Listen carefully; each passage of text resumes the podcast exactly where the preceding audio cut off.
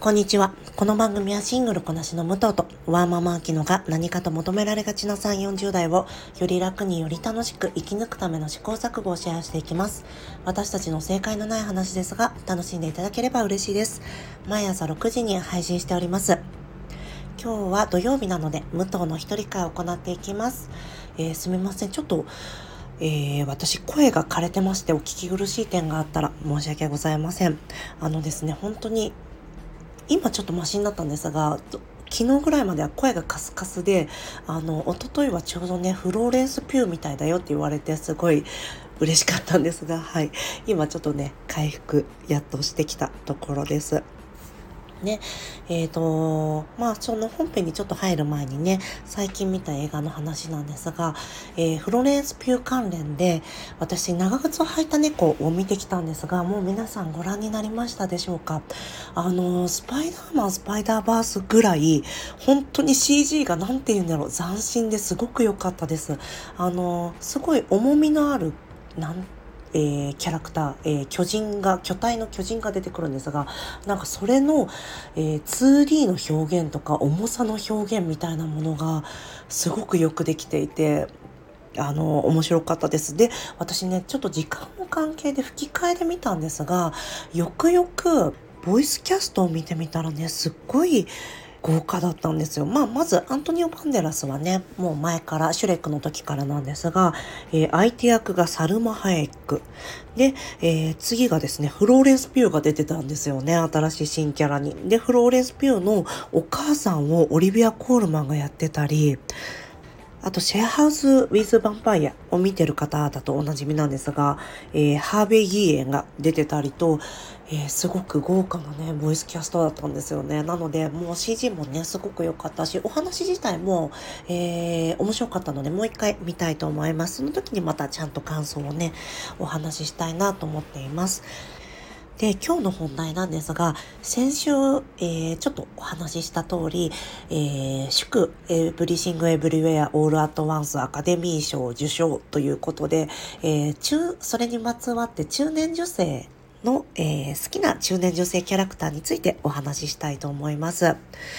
えー、先週もちらっとお話ししたんですが、中年女性キャラクターの映画とか何か思いつかれますか？まあ、フランシス・マクドーマンドをね、思いつかれる方が多いのかなと思います。えー、ノマドランドや、あと、この間のイニシェリン島の精霊、マーティン・マクドナーが監督をしているスリービルボード。えー、こちら両方ともフランシス・マクドーマンとかね、主演してますよね。で、あと、ある女流作家の罪と罰とかもそうですし、あと、ジェニファー・ロペスとか J ローのラブコメとかもそうかと思います。ただ、ラブコメって相手ありきだったりするので、ピンで主役っていう感じはちょっと薄いかもしれないですね。まあこうやって、まあ上げ連ねていってもやっぱりこの中年男性が主役のものなんてね、いくらでもあるんですが、えー、中年女性が主役のものっていうのはね、すごくやっぱり少ないなと感じています。ちなみに私の大好きなイニシェリンと、えー、制作がサーチライトなんですが、今度ディズニープラスでね、3月の末かな、えー、配信予定なので、よかったらご覧になってみてください。で、今回扱うのは、えー、中年女性の映画を扱おうかなと思ったんですが、この間のエブリシング・エブリウェア・オール・アット・ワンスにも出演していて、次に新しいシーズンで最終シーズンが配信になるマーベラス・ミセス・メイゼルのお話をしたいと思います。えー、マーベラス・ミセス・メイゼル皆さんご覧いただいたことございますでしょうか？えー、Amazon プライムのオリジナル作品で、えードラマの賞ですね、ドラマのアワードで有名なエミー賞や、あと、まあ、ゴールデングローブってドラマも取り扱ってるんですが、で、えー、受賞歴もかなり多くあるコメディ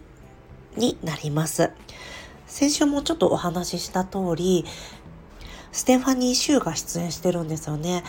えー、マメラス・ミセス・メーゼルに出てくるステファニー・シューはですね、あの、1958年から1960年代初頭が舞台になるので、あの、すごく可愛いね、チャイナ服を着てるんですよね。それもすごい素敵で、で、その時からやっぱりね、ふてぶてしい演技はね、えっ、ー、と、なんて言うんですか、彼女の魅力、チャームポイントで、ミセス・メイゼルの方でもそれを遺憾なく発揮しています。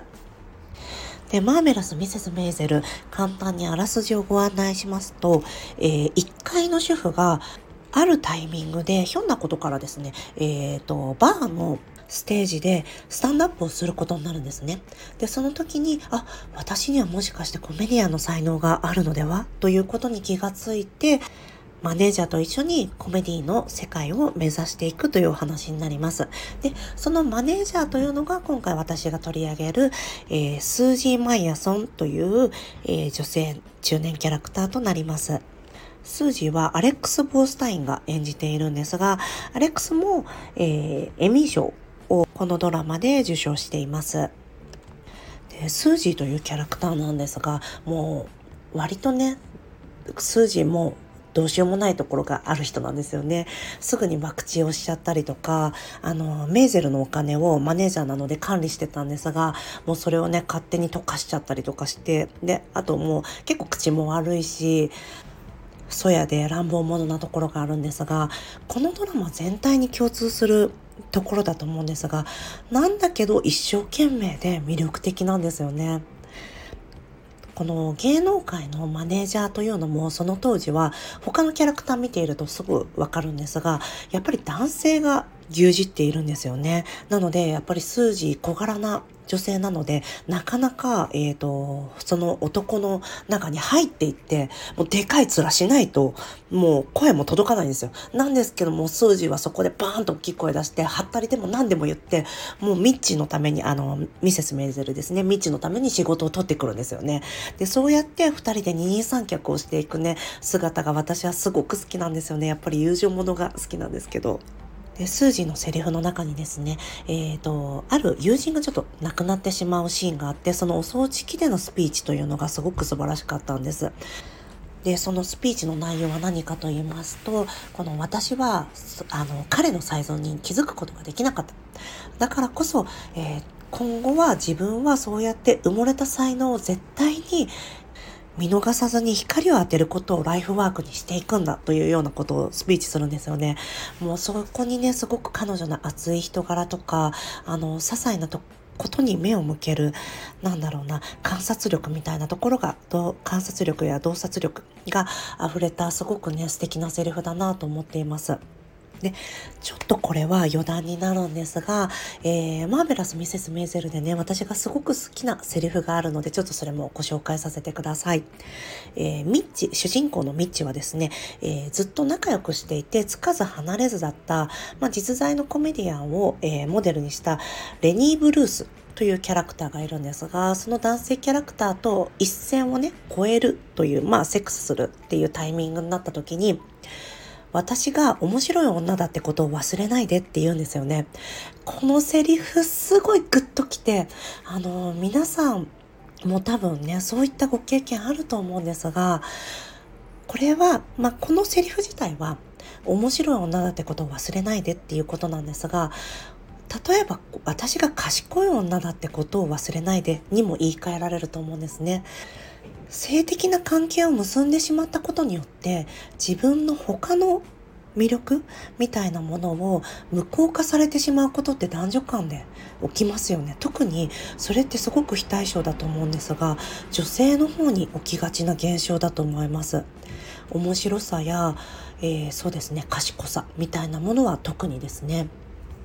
多分女性性にそういったものを求められていないから多分無効化されてしまうということだと思うんですが。で私これツイッターにもちょっとつぶやいたんですが面白さってその場を支配することだと思うんですよね。なのでその面白さっていうのを剥奪されてしまうとその人自身が無力化してしまう。っていう怖さがあるなと私は思ってそのセリフああすごくよくわかると思ったんです。何て言うんですか？そのミッチが彼に対して信頼を置いてるから言える言葉でもあるし自分の能力に対してなんだろう自信があるから言えるセリフでもあると思うんですよね。すごくなんだろうないろんな女性に響くいいセリフだなと思いました。マーベラス・ミセス・メイゼルの新シーズンにして最終シーズンのシーズン5は、え、4月の14日に、え、Amazon プライムで配信になるそうです。2人の友情だけじゃなくてそのドラマで独特のですね長回し長回しやあの60年代の、えー、て言うんですかね、プロダクトを多用していて、目にも華やかでね、すごく面白く見られると思います。では、2人目が、キリングイブのイブをご紹介します。皆さん、グレーザーナトミーはご覧になったことございますか？レーザーナトミー、まあ長い、えー、ドラマなので、まだね、あの、最新シーズンがね、まだ終わって、あ、最終シーズンにはね、至っていない、えー、ご長寿ドラマなんですが、それの初期のキャラクターにクリスティーナクリスティーナ・ヤンというキャラクターがいます。まあ、サンドラ・オーが演じているんですけどね、そのサンドラ・オーがやっているキャラクターが、えー、キリング・イブのイブになります。で、えー、サンドラ・オーとジョディ・カマーが主演ですね。ジョディ・カマーは最後の決闘裁判とかフリーガイで見たことある方もいらっしゃるかと思います。では、ちょっとキリング・イブのあらすじをご紹介しますね。冷酷で何の躊躇もなく鮮やかに人を殺す世界中を暗躍する美しき暗殺者ビラネル。一方、キャリアにも家庭にも不満を持つ英国情報機関の女性捜査官イブ。真逆のキャラクターである2人は互いを意識し合うように。というようなお話となっています。で、今ご紹介いたしました、えー、英国情報機関にいる女性捜査官の方を、えー、イブ、クリスティーナ・ヤン、間違えた、サンドラ・王が演じています。で、このサンドラ・王なんですが、すごく普通の人なんですよね。MI6 で働いてるので、まあその時点で普通じゃないといえば普通じゃないですし、サンドラ・王がやってるので、もう爆撃セクシーなことはね、絶対変わりないんですが、もうパッと見超普通な人なんですよ。すごくね、言い方を悪く、あえてこういう風に言うと、おばちゃんって感じなんですよ。なんですけど、ビラネルを追っていくに従って、もう徐々にですね、えー、クリスティーナじゃなくて、イブですね。ごめんなさい。イブはですね、推理がどんどん冴え渡ってくるし、しかも、このイブと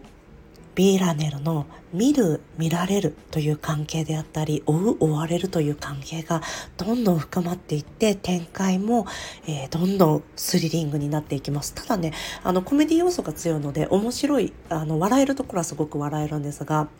徐々に徐々に、この、お互いのことを意識せざるを得ない、執着せざるを得ないというようなね、関係になっていきます。本当に普通の人だった。で、なんか、なんならちょっと普通あの生活に不満を抱えていたイブがどんどんどんどん何て言うんですかね気持ちに張りが出るというかこの中年にして新たな何かに出会うと人はこんな風に目に見えて変わっていくものなんだっていうのがねすごくよく描かれてるんですよね。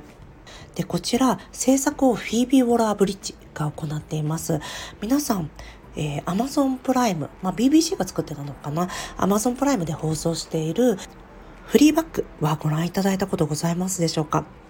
こちらもですね、数々の賞を総なめにした、えー、30を超えた女性の、まあ、まあ、その人もね、すごいメッシーな女性なんですけど、その人の、えー、心の機微みたいなものを描いた、なんていうんですか、もうどうしようもない日々を描いたドラマとなっています。それもですね、ほあの、もともとは、えー、フィービーの一人舞台だったんですが、それがドラマ化しての、イギリスでは本当知らない人がいないぐらい、あの、席巻したドラマとなっています。あの、フリーバックもね、すごく面白いので、よかったらご覧になってみてください。で、そんなどこに行っても天才天才言われるフィービーが作ってるのがこのキリングイブなんですよね。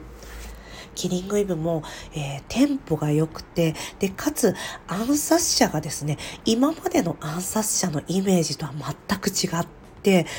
スタイリッシュでコミカルですごく魅力があるチャーミングな女性なんですよね。それをジョディ・カンマーが演じてるんですが。で、あの、女性の暗殺者っていうとなんかキャットウーマンみたいな衣装、ピタピタの衣装を着てるような感じがしませんか？なんですけど、ビラネルだはですね、もう自分の好きな格好をしてるんですよね。もういつだって。もう自由奔放なんですけど、そこがね、ビラネルのまた魅力でもあるんですが、そういった既存のスパイまあ、例えばスパイだったら男性スパイで言うと、まあ、007とかがね、えー、皆さん思い浮かべる方多いんじゃないかと思うんですが、既存のスパイや暗殺者っていう枠組みを壊すっていうような取り組みも、そのドラマの中ではされています。すっごい斬新でね、面白いんですよね。なんでこんなの思いつくんだろうっていうぐらい、すごい秀逸なセリフが各所に出てきます。で、二人が少しね、ロマンチックな関係になっていくのも、すごくね、見応えがあるんですよね。ぜひご覧になってみてください。キリングイブはワウワウか UNEXT でご覧になれると思います。はい。では、いかがでしたでしょうか？すいません。すごい喋りすぎちゃってね、今回は2人、えー、ご紹介いたしました。私、中年キャラクター、すごい大好きな方がね他にもいっぱいいらっしゃるのでまた時間設けて、えー、話していきたいなと思っております。では今日も聞いていただきありがとうございます。この番組はスタンド FM はじめ各種ポッドキャストで配信しております。ハッシュタグ、正解の、ない話。正解が漢字、その他がひらがな。で、つぶやいていただけましたら、私たちがコメントやいいねをしていきます。えー、皆さんのコメントやフォローいただけますと大変励みになりますので、ぜひよろしくお願いいたします。ではまた次回、失礼いたします。